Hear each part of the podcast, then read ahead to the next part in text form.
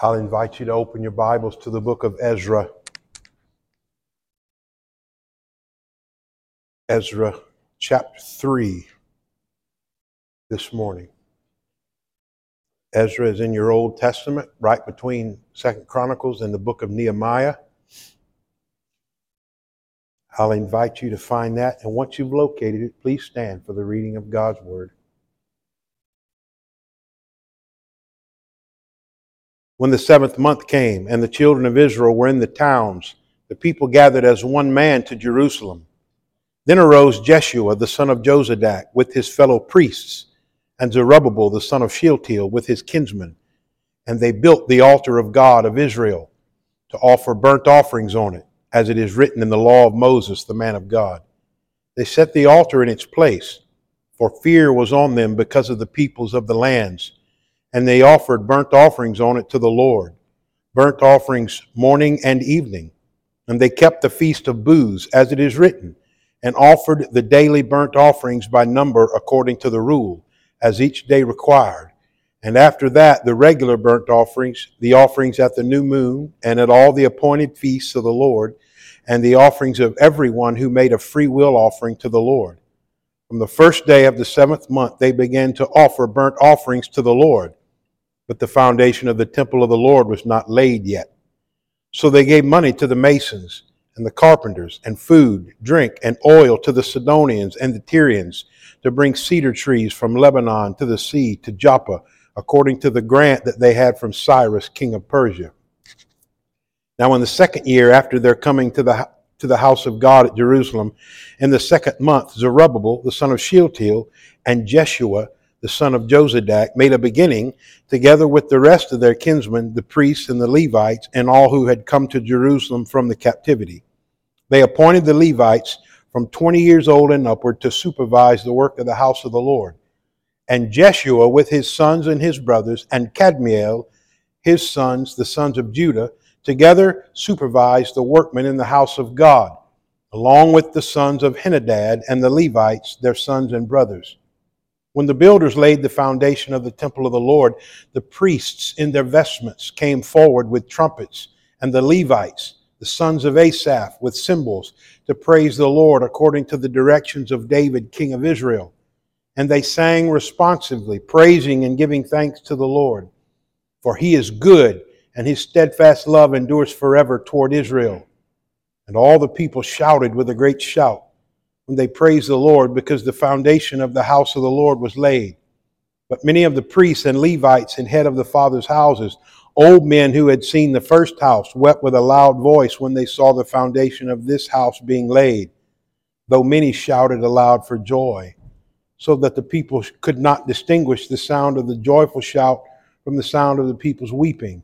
For the people shouted with a great shout, and the sound was heard far away. Let's pray. Oh God, open your word to us and open us to your word. We pray it for Jesus' sake. Amen. Please be seated. John Piper said this God created us for this to live our lives in a way that makes Him look more like the greatness and the beauty and the infinite worth that He really is. Let me say that in a simplified way. God created us for worship. Now, there are things that God has put us here to do, but central to all of them is worship. As believers, this side of heaven, we are both waiting and we are working, right? We're waiting for the fulfillment of all that God has promised to do for us and to do in us and to do with us. We're waiting for the promise of the coming of His kingdom in all of its glory. We're also working. We're working to advance the kingdom of God on earth, seeking to see His fame spread to every corner of the globe seeking to see people become disciples of Jesus. So we're waiting for the Lord and we're working for the Lord, all in anticipation of the fulfillment of His great promise eternity in the new heaven and new earth. What I want you to see today is how important worship is for you and I while we are waiting and while we are working. Here's the main idea of this passage. As we wait for the Lord and as we work for the Lord, we must worship the Lord. And today I want us to understand why is it that while we are waiting for the kingdom, while we are working for the kingdom, I want us to understand how very critical worship is. As we come to Ezra chapter 3, the Israelites have been allowed to return to their homeland following 70 years in exile. Let me just give you a brief context so you'll know what's going on. You remember after David was king, his son Solomon became king of Israel. After Solomon was king, his son Rehoboam became king. Under Rehoboam's reign, the kingdom of Israel split, it divided to the, the northern kingdom of Israel with 10 of the 12 tribes and the southern kingdom of Judah with two of the 12 tribes. Well, the northern kingdom of Israel instantly began to fall away from God and began to worship false gods. And in the year 722 BC, God sent the Assyrians to basically ransack the northern kingdom of Israel. And the people were all taken captive to Assyria, and basically the northern kingdom of Israel ceased to exist. Now, the southern kingdom of Judah remained a people of God. They remained an independent nation for about 140 more years. And in the year 586 BC, too, uh, after they too had become unfaithful to God, God sent Nebuchadnezzar and the Babylonians to ransack Jerusalem, tear down the walls, destroy the temple, kill many of the people, and take the people captive to Babylon.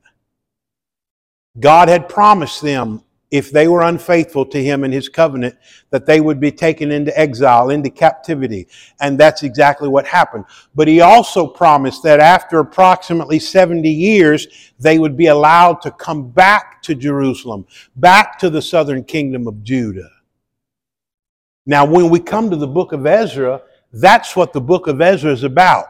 The book of Ezra is about God fulfilling his promise to let the people come back to Jerusalem, back to Judah, to begin to rebuild the temple so they can once again be a people for God and a people of God. And as we saw last Sunday night, Cyrus, the king of the Media Persian Empire, allowed the Jews to go back, to go back and begin to rebuild the temple. And what we see as we come to chapter 3 is that process actually begins. The process of rebuilding that temple begins. Now, as we come to this chapter, keep this in mind. The promise of God to these people has only partially been fulfilled. They have been able to return to the land, some of them. But the promise still is not fulfilled. The temple still is not rebuilt. The city still is not rebuilt. So they're still waiting for God's promise to come to pass fully. But not only are they waiting, they're also working. What we see in this text is that the temple begins to rebuild, to be rebuilt, and that's a lot of work. So they're working. They're waiting. And I want you to see in this text that what the central concern is while they're waiting, while they're working, is worship. The focus of this chapter for the people that are waiting for God's promise, the people that are working for God's promise, the central activity of those people is worship. Now, what I want you to see in this chapter is three reasons we should make worship a priority. Three reasons to make worship a priority. Here's the first one because God is our safe place. During the seventh month, you see in verse 1, it is the seventh month. During the seventh month, Israel had two different religious celebrations, sometimes called feasts. and they were the Day of Atonement and the Feast of Tabernacles.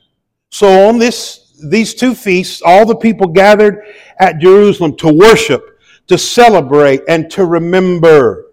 Now you notice the first thing they did as they gathered, verse 2, is to build the altar.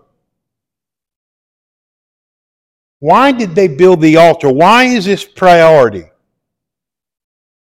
They built the altar, verse 2, to offer burnt offerings on it, as it is written in the law of the man of Moses, the man of God. Now watch verse 3.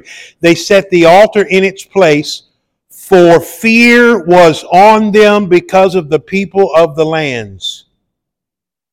Interesting. They set up the altar because they were afraid of the people that surrounded them, the foreigners who lived in the land. See, here's the thing you have to keep in mind. These Jews who had returned from exile were very few in number. The city was in shambles. The walls had been torn down. They had no real defense. They had no military force as of yet. So the people are very vulnerable and they're concerned about their safety. And they knew that there were many who lived in the land who weren't happy about the Jews coming back to Jerusalem. So if their concern is for their safety in the land, why wouldn't they start by organizing a military? Wouldn't, wouldn't that be the thing you'd think they'd want to do first. Instead of giving attention to building the temple first, why wouldn't they build the wall first? Why wouldn't they organize the military first if their concern was for safety? Well, here's why. The altar, you see, is about worship. And their priority was worship. So here's the question we have to ask if they're worried about being vulnerable to their enemies, why is their priority worship? You see, Israel had just come out of exile. Keep this in mind. They had been defeated by the enemies sent against them by God. And they had just come out of exile and they had learned a very important lesson. And the lesson is this God was their safe place. God was their safe place. Listen, they had learned their safety and their prosperity was not in their numbers. It was not in the strength of their military, in the size of their fortresses. It was in God. You see, when they were right with God, God fought their battles. They had learned not to trust, as the Bible says, in chariots and in horses, but to trust in the name of the Lord their God. So this is what I need you to see. Drawing near to God in worship was their first priority because He was their strength and shield. You understand? He was their safe place. As people of God, we are only truly safe when we are in Him, there is no safer place to be than under the shadow of His wing. When we are as close to Him as we can possibly get. You see, when we draw near to God in worship, we are placing ourselves under His protection. What is worship? Worship is running to God as our strength and our shield. And if you'll notice in these verses, the primary emphasis in their worship is the burnt offering. Do you see that? In verses 2 through 5, the burnt offering is mentioned six times. Now, sometimes the burnt offering is called the whole burnt offering or the continual offering because the whole animal had to be offered and it was done so every morning and every evening. So it was a continual offering. And this burnt offering was to teach Israel a very important lesson that their sinfulness required an atonement that was complete and continual. Their sin required complete, continual atonement. Now, I want you to think about this as you and I are believers in Jesus Christ. This points to Christ's atoning death and his total consecration to God. In other words, what the burnt offering pointed to, what it was a shadow of, was the sacrifice of Christ. You see, the sacrifice of Christ is the only true, complete, continuing atonement for sin.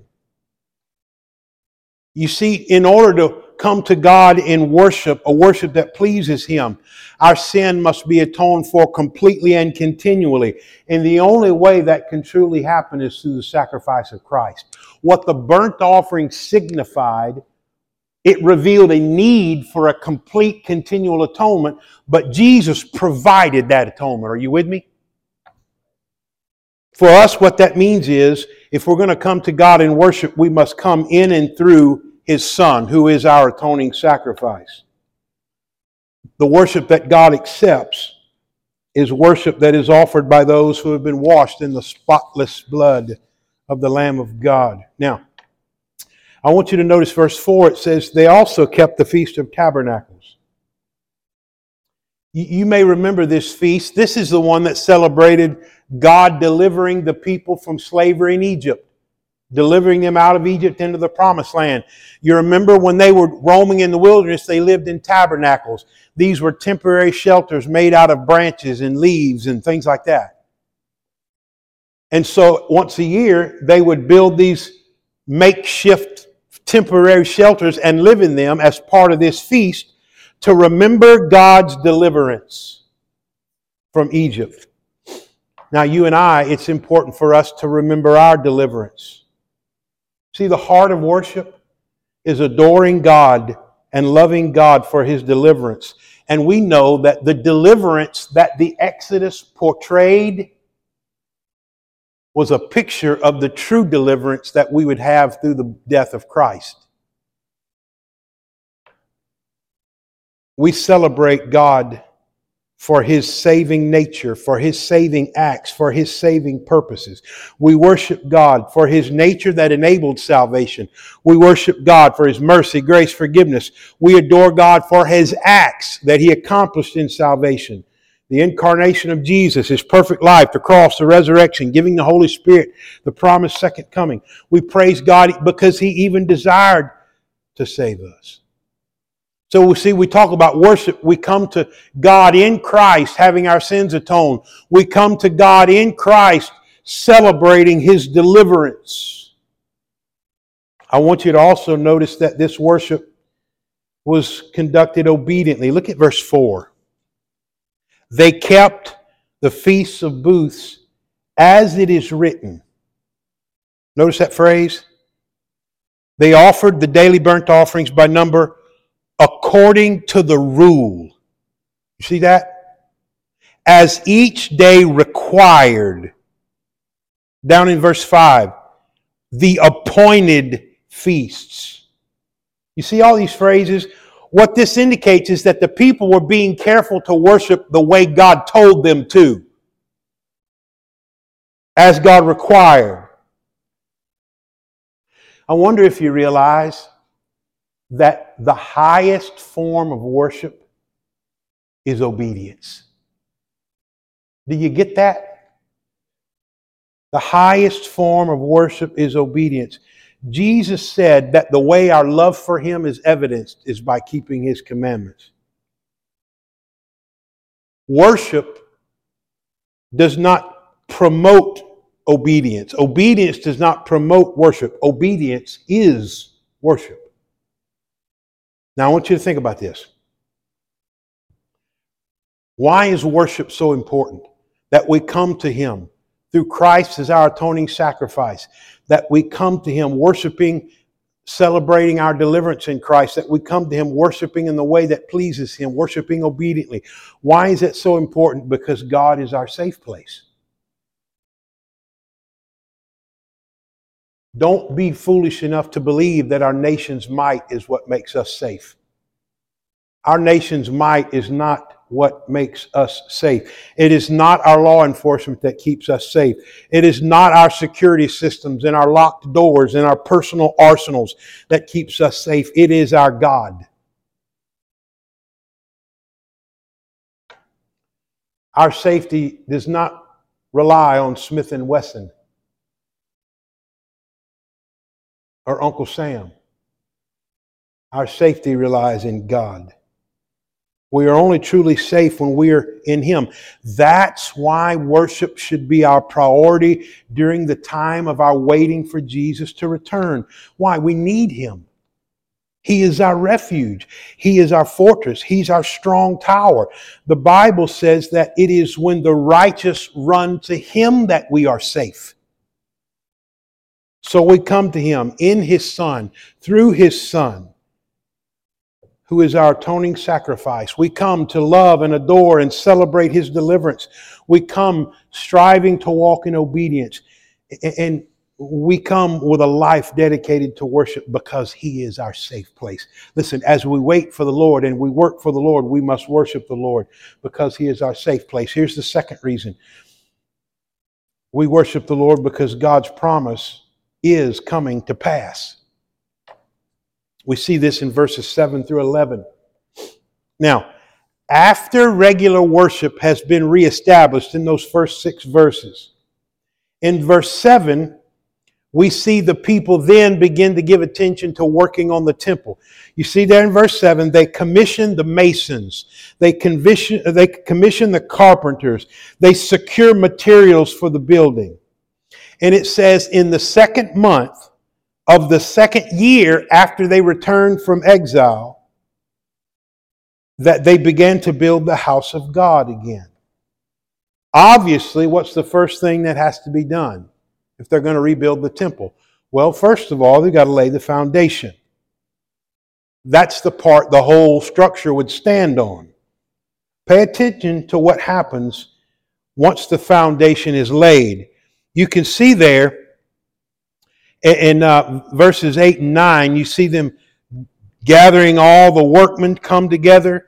Verse 10, watch this. They builders laid the foundation of the temple of the Lord. The priests in their vestments came forward with trumpets the Levites, the sons of Asaph, with cymbals to praise the Lord according to the directions of David, king of Israel. And they sang responsively, praising and giving thanks to the Lord, for he is good and his steadfast love endures forever toward Israel. All the people shouted with a great shout when they praised the Lord because the foundation of the house of the Lord was laid. Pay attention. Once the foundation of the house of the Lord was laid, they have a worship gathering. And this is not just some impromptu spur of the moment gathering. This is an official worship celebration. Notice it says the priests came wearing their priestly garments, came blowing the trumpets. The Levites and the other temple servants came with their cymbals. They're following the instructions that David gave in First Chronicles 16 as he established the formal worship of God in the house of God. This is what it says in 1 Chronicles 16 4. Then David appointed some of the Levites as ministers before the ark of the Lord to invoke, to thank, to praise the Lord, the God of Israel. Asaph was the chief. Second to him was Zechariah, Jael, Shemiramoth, Jehiel, Mattithiah, Eliab, Benaiah, Obed Edom, and Jael, who were to play harps and lyres. Asaph was to sound the cymbals, and Benaiah and Jehaziel, the priests, were to blow trumpets regularly before the ark of the covenant of God. Then on that day, David first appointed that thanksgivings be sung to the Lord by Asaph and his brothers. See, David has organized the formal worship of the temple. What you see them doing here in uh, Ezra 3 is they're reestablishing the formal worship in the temple. The foundation is laid, and they're not going to wait for the building to be completely finished. They're going to go ahead and reestablish the formal worship of the temple. And it says, All the people shouted with a great shout. Verse 11. Now, I want you to see the question. Here's this Why the celebration? Why? There's still no house of God. There's just a foundation. They're still very vulnerable and weak people. They don't have a military. What's the reason for worship? Evidence. Evidence. God was keeping his promise. The foundation, listen, the foundation of the temple was evidence that God was keeping his promise. The foundation of the temple had been laid. That is something they could see. It is something they could touch. It is something that proved there will really be a temple again. You understand? Now they've got something they can see and feel. And it's, it's physical evidence that the promise of God will come to pass. God is going to do what He said. We are back in Jerusalem. The foundation has been laid. God is going to do it. He brought them back from exile. He reestablished them in worship again. The foundation was laid. It's all coming together, you see? Just like the Israelites were waiting for the fulfillment of God's promises, we're too waiting, right? And we worship while we wait. Why do we worship? Because there is evidence that His promise is coming to pass all around us. Think about it. The Messiah that God has promised to send has already come. The Christ, the deliverer, the King. We already know who he is. The Holy Spirit that God promised to send to dwell in his people in Joel chapter 2 and Jeremiah and in Ezekiel 36. That Holy Spirit has, has already come to dwell in us. Listen, all that is evidence. You can probably say with me, I am not yet all that God has promised I will be. Amen? I am a work in progress. But listen, but I am in progress. That make sense? I'm not yet all I ought to be, but I am not what I used to be. How do I explain the change, the progress I see in my life? It's evidence. It's evidence. He who began a good work in you will carry it to completion. It's evidence that God is doing what He said He would do. It proves to me that His promise is coming to pass. Listen, think about this the, the world around us and the way it is and all that we see that disturbs us so greatly. You know what it is? It's evidence what we see happening is exactly what Jesus said would happen. That's evidence his promise is coming to pass. You feel the Holy Spirit of God inside of you as he brings conviction to you, as he brings you joy when you worship, as he opens your eyes to see things in the scripture. That Holy Spirit is evidence. It's proof that his promise is coming to pass. The life change, you see, it's proof that his promise is coming to pass. I, I remember the first church I ever pastored was County Line Baptist Church in Ovett, Mississippi. I was there from 2001 to 2007 for six wonderful years. Well, we built a brand new sanctuary and two story educational building while I was there. And I remember when we voted to do it, it seemed like we weren't never going to get that thing really going. We talked about it for so long. We finally voted on it and think, ah, it seems like it's taking forever. And I remember the day we finally poured the concrete. I remember the, the day, the next morning, I went outside early. Nobody was there. And I looked out, my, I walked out in the front yard and looked across the street, and that, that whole concrete had been poured. The foundation was there. And I remember thinking, this is really going to happen. We're really going to get this done. Listen, I want you to think there's evidence everywhere. If you have eyes to see, the evidence that this, this is really going to happen. He really is going to come back. And because they saw the evidence, what did they do? They worshiped and they sang. Verse 11 He is good. His steadfast love endures forever. They were praising and giving thanks. They shouted. Why? Because the foundation of the house of the Lord was laid. God was doing what he said.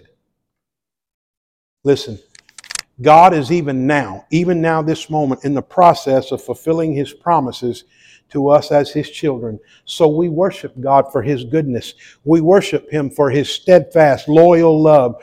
We worship him as we wait for the Lord and work for the Lord. We worship the Lord. Why? Because he is our safe place. Because God is fulfilling his promise. And here's the third reason we worship while we are waiting and working because sin has devastating effects.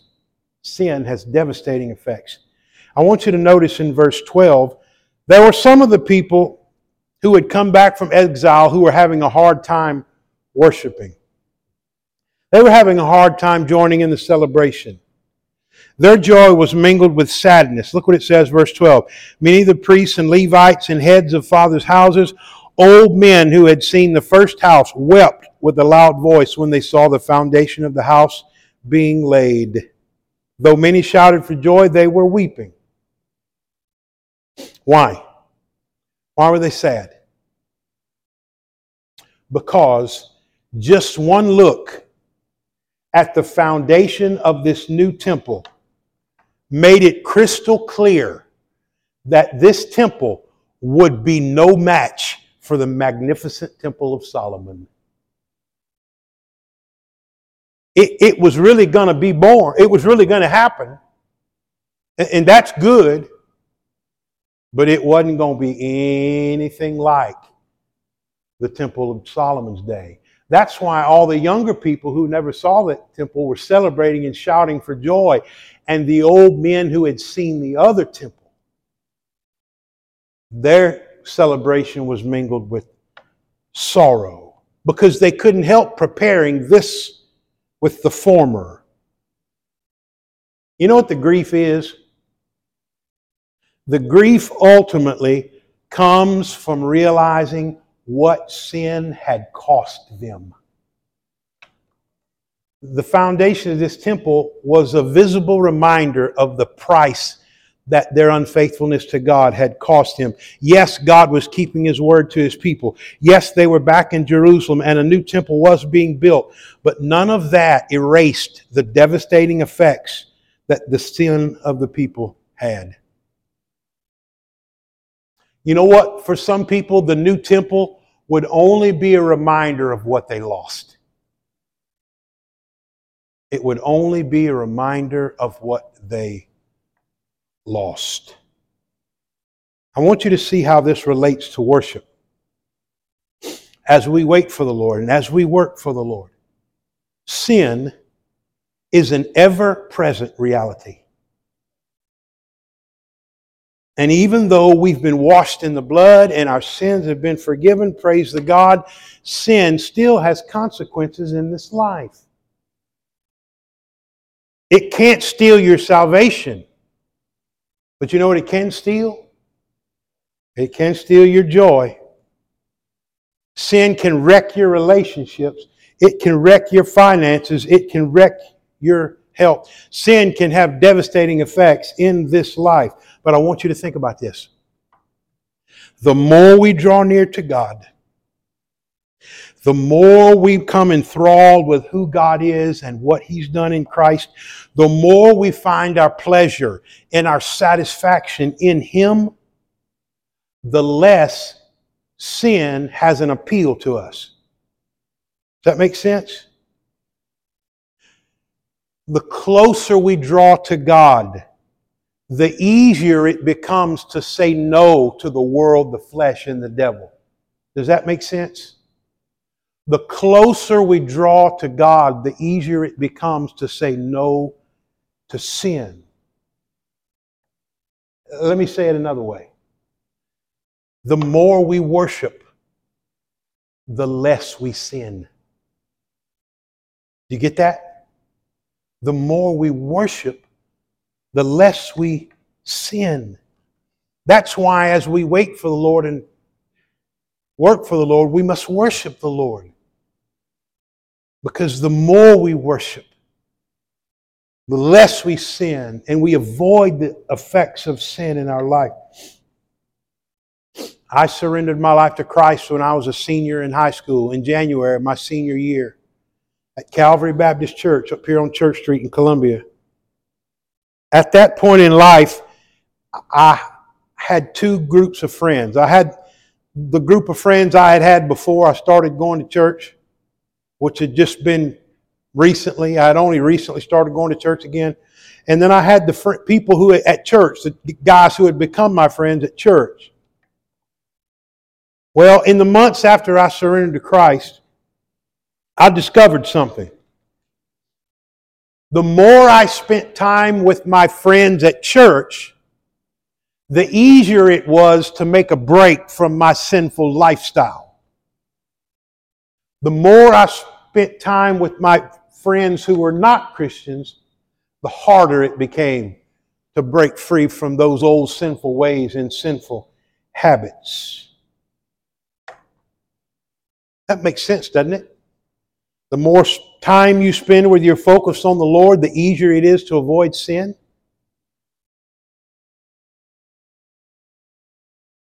The less time you spend with the Lord, the less your focus is on the Lord, the more your focus is on the world, the harder it becomes to avoid sin. Very simple. The more you worship, the less you sin. So you should worship. You should worship weekly as we gather together as a family of believers to worship and adore the Lord. You should worship daily in your quiet place, singing and praying and reading Scripture. You should worship constantly. What does that mean? It means you've trained yourself to see God's beauty and glory and greatness and blessing in everything around you. You've just trained yourself to see God in everything. And as you see the beauty of nature, you just worship just flows out in a sentence prayer. God, I, just see your beauty everywhere. We make worship a lifestyle daily, weekly, constantly. Some of you can testify how missing church for an extended period of time negatively affects your walk with God. People will say, You don't have to go to church to be a Christian. Baloney. Baloney. There's not a biblical example of one Christian who was not engaged and involved with another group of believers. Not one. It's hogwash. It's not true. You don't have to be in a church to become a Christian. Going to church is not a prerequisite for becoming a Christian. But when a person is born again and filled with the Spirit of God, he's going to be in the house of God. And that's just the way it is. What does that mean for those people who've made professions of faith when they were kids years ago but haven't been in church in years? They're lost. They're lost. You can be backslidden, absolutely. But you can't be backslidden 30 years. That's not backslidden, that's a habit. That's a lifestyle. When you live a certain way 30 years, you haven't slid in your walk with God. You ain't got to walk with God. So, you know, sometimes love them. You'll people I've heard people say, well, my my husband doesn't go to church or my wife doesn't go to church and you know, but they say they're saved, so I just have to take their word for it. Don't. because they may say one thing, but this book says something else. They're not saved. You need to be praying for their salvation. You don't need to take their word for it. You need to take God's word for it. The point is, the less you worship, the more you sin. When you, when you get away from God, sin begins to enter your life. The closer you draw to God, the less you sin. That's why worship is so valuable. That's why it's so important that while we wait and while we work for the promise of God, we worship. Now, I, I don't want to overwhelm you with a long list of to dos today, but I want you to think about this. I, I want to just ask you because worship is so important because God is our safe place, because God's promises are being fulfilled, because sin has devastating effects. Worship is so important. I, I want to focus just a minute on your daily worship.